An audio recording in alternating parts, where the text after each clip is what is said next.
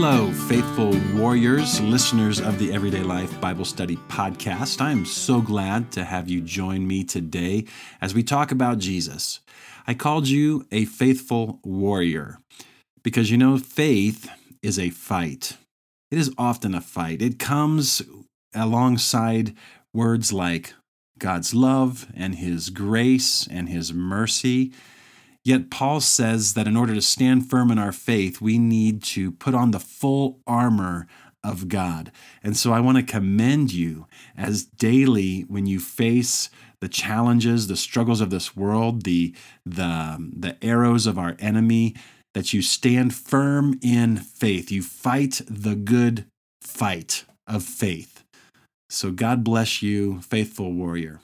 And thanks for listening to this Bible study podcast today. If you enjoy this podcast, if it's been a blessing to your life, then I invite you to head over to iTunes, leave a five star review, let people know that you're here, let people know that, that this podcast is a blessing to your life.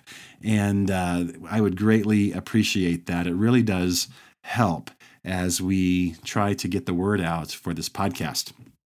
But today I want to get straight to the word uh, man, I'm really excited about it. Uh, just what we're going to be talking about today.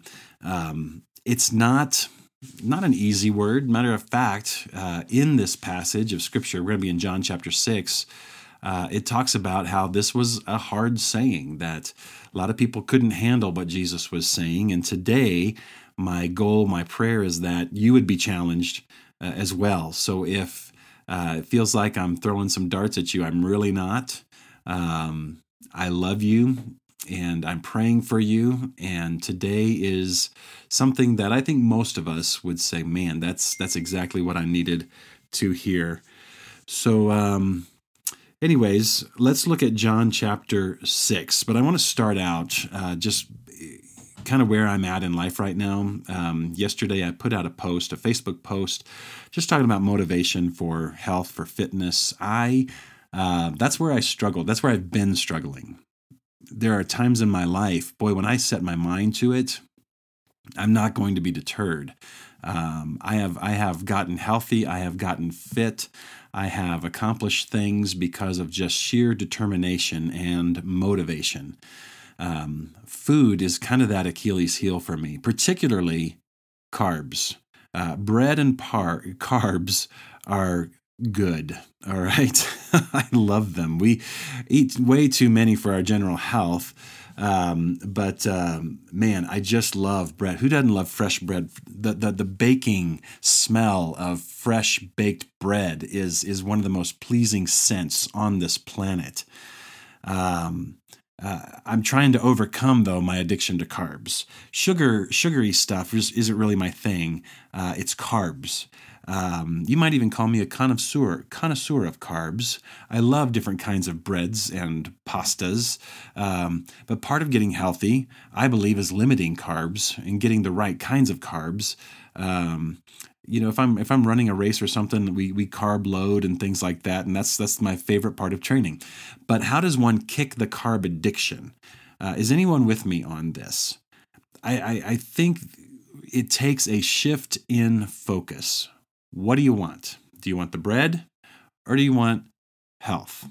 Certainly, like I said, bread and carbs are a good part of life, but we do eat way too many for ourselves here. It's a it's a shift in mindset, a focus that gives us the motivation to stop consuming them so much. Really the whole key to losing weight, reclaiming health is a shift of focus. And for me, initially, it's this carb addiction that is that first big shift in focus changing what we're looking at. There's a conversation that Jesus had that centers around carbs, actually. Uh, people were addicted to carbs. Well, okay, not really carbs, but bread, and not just bread. They just wanted to keep getting things from Jesus these are the same this is the same group of people that experienced the blessing because they were part of the 5000 that jesus fed actually the 10 to 15000 you can go back a couple messages ago a couple of podcasts ago and listen to that. But jesus afterwards he dismissed them. He prayed and grieved for his cousin john because he had died. He crossed the lake. He walked on water then they came back and, and, and were looking for him. And you'd think this is a good thing that Jesus would have welcomed. Yes, they love me. They, they, they can't get enough of me. Jesus had been with these people for a while. He taught them, he healed them, fed them, cared for them. But at some point in our lives, Jesus will address our issues. Up to this point, he was teaching them, he was loving them, he was healing them and feeding them, all of these wonderful things, like I just repeated myself there. But once again, it bears repeating that at some point in our lives, Jesus wants to address our issues. He meets our needs and brings comfort into our lives, but that's really not the goal. The goal is to know Him, to become like Him. they wanted Him to continue to bless them. They enjoyed the blessing of following Jesus. I mean, who wouldn't, right? And we do the same. This passage speaks of itself as a hard teaching. After everything was said and done in this passage, people couldn't hang anymore. And we're, again, we're in John chapter 6. People couldn't hang anymore because Jesus was saying some hard things, not quite as palatable as the delicious bread he had given them. This, this, this, this teaching here was, was a hard teaching to write. Today is somewhat of a hard teaching for us to hear, so I hope you understand and, and convinced of my love and care for you. Listen, uh, many, uh, maybe most people, come to God because of crisis in their lives. Um, absolutely, it, it's it's not a bad way. Of course, uh, you know we'd always love to do things under better circumstances, but um, but crisis leads us to think about God. We're in the middle, uh, middle. I hope we're way past the middle of the coronavirus stay-at-home order right now. As I'm talking this, I'm I'm quarantined at home. Um, talking in my office here right now. Um, and uh, it's a crisis for a lot of people. Um, it, it's created crisis in a lot of arenas. There's people who are losing jobs. There's family issues. There's financial issues. There's health issues, obviously. Um, there's just a general mass hysteria going on uh, over this. But um, people are thinking more about God because crisis uh, causes us to do that. And people come to God, many, maybe even most, because of this, this kind of crisis in their lives. Jesus meets the need, crisis over, and a lot of people just stop following. Well, until at least there's another need. Because to many Christians today, Jesus is nothing more than a means to be blessed. I mean, that's why he came in the first place, right? I came to give you life, life abundantly. I want to bless you, right? Well, Jesus is trying to shift the people's focus off of the physical bread and onto the bread of life that was standing before them, off of what will just benefit me and on to having my life actually changed. my question to you, to you today are is why are you following Jesus? Are you following him because you want him to take away your problems? And this is just a very introspective type of a question here that only you can really answer because a lot of people follow him, um, and it's just it's just crisis after crisis. One crisis uh, here, uh, one fire put out here. Oh, we got another fire, and, and that's that's their relationship with Jesus. Do you just want him to take away your problems? Are you following because you want him to fix your marriage? or because he fed you in some way. I mean, praise God for that. He certainly can do those things. But what about when hardship really comes? Do we easily lose faith? You know, many people quit because they say, "Man, I just I just didn't sign up for this. You know, life was supposed to be good. Where's the blessing? Where's the bread?" And Jesus says, "Look, don't work for food that spoils things that will satisfy you for just a while. There is a food that endures to eternal life. I'll give it to you if you just shift your focus off yourself for a while. Look up and recognize the bread of life that's right in front of you. Jesus, let me let me read this here. um, verse 26 of John chapter 6. Yes, we're actually getting getting to the to the Bible here. Let me back up to verse 25. When they found him on the other side of the lake, they asked him, "Rabbi, when did you get here?" Jesus answered, "Very truly I tell you, you're looking for me not because you saw the signs I performed, but because you ate the loaves and had your fill. Not because uh, you believe that I'm somebody special, but because I met your need." You know, it's all about you. He says, Do not work for food that spoils, but for food that endures to eternal life, which the Son of Man will give you. For on him God the Father has placed his seal of approval. The seal of approval. What does it take to get God's seal of approval? Men in particular are like this. I, I, I, don't pretend to try to speak for women here, so this may apply to women just the same as it does for men, but I know it does for men. So uh, bear with me in this. Men are like this. What, what do I need to do uh, to gain approval? Men are doers. A job well done gets rewarded, right? We earn raises, we earn favor with people, titles, privilege. But what do I need to do to get that with God? And this question has plagued mankind and the church, and their question is the same as ours. Then they asked him, verse 28, what, what must be what must we do to do the works God requires? What do I have to do to earn God's seal of approval? Because seals of approval must be earned, right? Jesus, tell me what to do and I'll do it. Teach me how to be a good Christian, uh, and that's what I will do. So Jesus gave them a very direct answer. He answered in verse 29 The work of God is this, and has nothing to do with actual work. It's easy, but it's not what people want to do. His answer is to believe in the one he has sent. What do I need to do in order to gain God's approval? Tell me, because I have this approval addiction in my life, you know. And if I and when I do things that are good, I, I, I get accolades from people, and I get pats on the back, and all of these kinds of things, and I, and I need that. And he says, "Look, it's the work is no work at all. Just believe."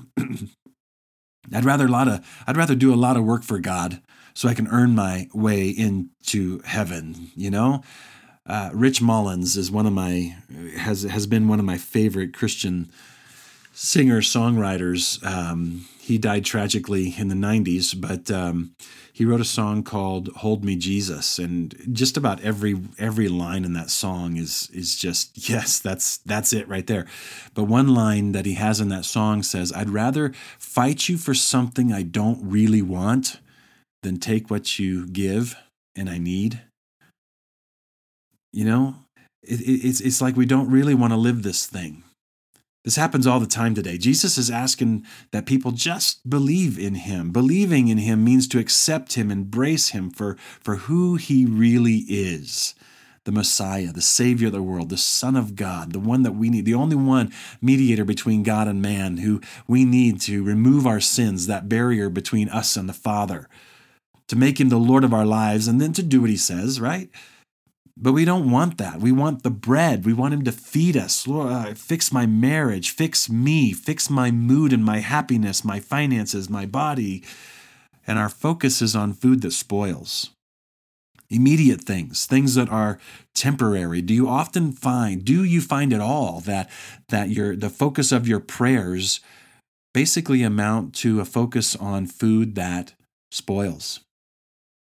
More often than not, when God moves in those temporary situations, he's still more concerned about eternal things. When Jesus fed them and healed them and taught them and things, you know, he he met a felt need in their lives. This is the needs that, that they had that they felt were immediate and very important. But and so he met those needs, but the goal was that a door would be open into their lives for him.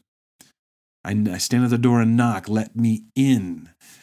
That's why he doesn't always work things out in the way we want him to. That's why some things continue to go undone because he's more concerned about you than your situation. Now, Jesus happily fed these people. And his idea is, is, because he loves and has compassion on people and, and wants to lead us to more. From having our attention only on ourselves, that's kind of our natural default, right? To really knowing Him and changing our lives, changing our focus, believing in Him, embracing His way of life. And Jesus wants people to believe in Him. So they respond with, okay, show us something else, and then we'll believe in you. man, they were just chasing that next carrot, right? Never mind that he just fed all of them until they were full with just five loaves of bread and two fish. Never mind that he healed all of the sick among them. He'd already done so much, and, and still they were asking for more, for a sign. But I, I, I have a, I'm, I'm hungry again, you see? The rent is due again. Or we, we had another fight. And so if you God, if you want me to believe in you, you, you got to show up. And Jesus says, Look, shift your focus. Get your attention off the bread that will go bad, bread that will simply pass through your body after you've absorbed way too many carbs. I've come to give you more than that. I've come to give you life. I want to give you so much more and better than a full belly. I want, I, I want you to be full of me, and you're going to have to consume me. Let's look at uh, verse 53 here. Way on down. It's a long chapter. Jesus said to them, Very truly I tell you, unless you eat the flesh of the Son of Man and drink his blood, you have no life in you. Whoever eats my flesh and drinks my blood has eternal life, and I will raise them up at the last day. For my flesh is real food and my blood is real drink, not just temporary, but real. Whoever eats my flesh and drinks my blood remains in me, and I in them. Just as the living Father sent me, and I live because of the Father, so the one who feeds on me will live because of me. Hard teaching, right? Eat my flesh? What? It was unattractive, even repulsive to the people. And it's the same for many today really consuming Jesus. I mean, hook, line, and sinker all into Jesus is just unattractive and even repulsive to a lot of people today. It's just viewed as radical. Got to have a balance, right? This doesn't sound like balance. This sounds like all in. What does this mean? You know, I have a jack in my truck not a man named Jack, um, but a jack, that the accessory that that that jacks the car up if I have a flat tire or something. I have a jack in my truck. It's an accessory, as I said. It's not an option. It came with the truck. I didn't ask for it. Uh, it wasn't one of those features that you know you check a box, say, oh, okay, just put a jack in there. That's that's fine. I'll pay extra for that. It's not like that. That when you buy a vehicle, it comes with a jack uh, no matter what. Now, I don't think about that jack on a regular basis. I lost um, something. I think it was an air one one of my AirPods underneath my front seat on the passenger side, and in my truck, that's where the jack is. And so, I actually thought, oh, that's a good reminder of where the jack is because it's not normal spot compared to other vehicles I've had. But I don't think about that jack on a regular basis, not much at all, actually, because I know I can use it if I need it. If I need it, it's there. And many people treat Jesus just like the jack in their vehicle, going through life just fine, doing whatever they want, not thinking much about Jesus, if at all, until they count, encounter a blowout on life's highway. Then they're in church, man. We're saying amen. We're praying at the altar. Oh, pray for me. Look, Jesus is not an accessory to life, He is life. And that's a problem that many people have. That's why this teaching is so hard. It requires people to make a change and live their lives according to God's way through Jesus. And many Christians simply don't want to do that. We'd rather have a list of things to do in order to earn God's seal of approval than actually really take it to heart and live it. But that list of things to do just that doesn't exist. You know, we, we, we take communion in little shot glasses, right? Just like uh, it's not even a shot glass. It's like a, a fourth of a shot glass, just a little shot of Jesus juice. And he's, but he's calling us to consume and take him in fully into our lives. And then he looks at his disciples. By this time, the 12 disciples finally came to realize who Jesus was. Um, where is this? Sorry for my uh, my pause here. I'm looking to find where in the scripture it is, which verse. Okay, Uh, verse 66 From this time, many of his disciples turned back and no longer followed him. And because he had a whole lot more than 12 disciples, it was the 12 was kind of the inner circle that he called the apostles. And then he even had an inner circle of the 12, uh, of four. Uh, but um, but um, there was a lot of people who followed him. And then there was the great crowd. From this time on, many of his disciples, after this hard teaching, turned back and no longer followed him. And then he looked at the 12. And he says, You don't want to leave too, do you? That but this time, by this time, the, the 12 finally came to realize who Jesus was. He, that he was more than just a good teacher, more than just someone who did amazing things, more than just someone who, who fed hungry people. When he walked on the water and he called out to Peter to walk with him on the lake, they exclaimed, Truly, you are the Son of God. And when we come to that conclusion, it demands more from us. When the entire crowd turned their back on him, Jesus turned to the 12 and asked, Are you going to leave me too? And then Peter's response, Man, I love this. Simon Peter answered him on behalf of the rest of the 12, Lord, to whom shall we go? You have the words of eternal life. We have come to believe and to know that you are the Holy One of God through everything that Jesus did, there was there was those times when they well there was the time when Jesus said, "Follow me," and they said, "Okay, I, this guy could be somebody. I'll I'll follow him." And then he started doing some pretty amazing things, and it's okay. This guy truly is somebody, that's for sure. This guy could be the Messiah, and then they finally came to this point to say, "No." He's the Messiah, and he's not just my idea of who the Messiah ought to have been.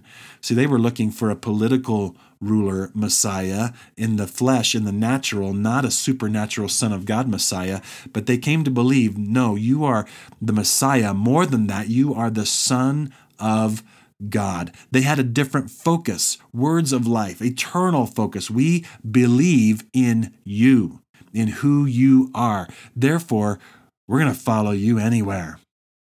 Notice the, the change in the 12. When he calmed the sea, they, they said, Who is this man? And when he fed the 5,000, and like I said, when he called Peter out on the lake, truly you're the Son of God, now they're in another challenging moment. People are leaving Jesus. And up to this point, he was treated like a rock star, okay? Now they're repulsed by him. See how, how quickly the crowds can change.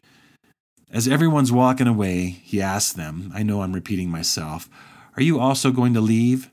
But notice the reaction. Now they're finally not freaking out. When, when they encountered the storm on, on the lake, the, don't you care if we're going to drown? They're, they're freaking out. When he asked them to feed the 5,000 men plus all of their women and children, their wives and children, uh, they said, We can't do that. They freaked out. Now, when all of this happens and everybody's leaving him, which can be the most frightening challenge that they've faced yet, when everybody walks away, now they're finally not freaking out. Now they're in the middle of a crisis and they calmly respond, No, we're staying because we know who you are. You're the Messiah. You alone have the words of eternal life. We believe in you. Our faith in you is greater than anything we see around us. Do you, are you getting the difference now? Are you getting the difference? Who is Jesus to you? You know, he's he's is he a sugar daddy? You know, is he somebody that just just meets crises in your life that that that that that puts out fires in your life? Is that who he is? Or do you see him for who he really is? He is the Messiah. He is the Son of God. He is our only hope, the mediator between God and man. He's the one that makes me right before God. He's the one that that uh, if I follow him, he's going to get me through to the end of this life and into my heavenly reward. So it doesn't matter what goes on around me. I'm still going to follow him. Do you have stuff going on in your life right now and it's consuming you? Sometimes it's so easy to not be able to see anything else, can't talk about anything else. And we're wondering, man, God, why are you letting this happen? Happen. Stop seeking food that spoils. lift up your eyes to the bread of heaven. Jesus, I believe in you. I don't like this. This is going on. I have a need in my life. I'm hungry again. We, we had another fight. Uh, I lost my job. I have a health crisis, whatever it is, you know, and sometimes it may feel like it comes, it, it, sometimes it is that it comes wave after wave. But Lord, I know who you are and I believe in you and I follow you and I'm not going to turn around because turn turn around and walk away because I know you alone are the way of eternal life. Man, I love you all. I hope that this um, this podcast today has been very um, one that would make you stop and think about our own about your own life. Boy, I know it does mine because it's so easy to get our eyes onto what's going on around us and just lift up our hands and go, "God, why?" But when we're convinced about who Jesus is, then we can calmly face whatever storm, whatever crisis comes and say, I'm following you. I trust you. I believe in you. And it's amazing what that does when we finally come to that place. So God bless you, faithful warrior. I love you. I'm praying for you. Thanks for listening today. Once again, if this has been a blessing to you, please go over to iTunes, give us a five star review. We'd greatly appreciate that. In the meantime, my prayer for you every day is that the Word of God would become alive in your everyday life.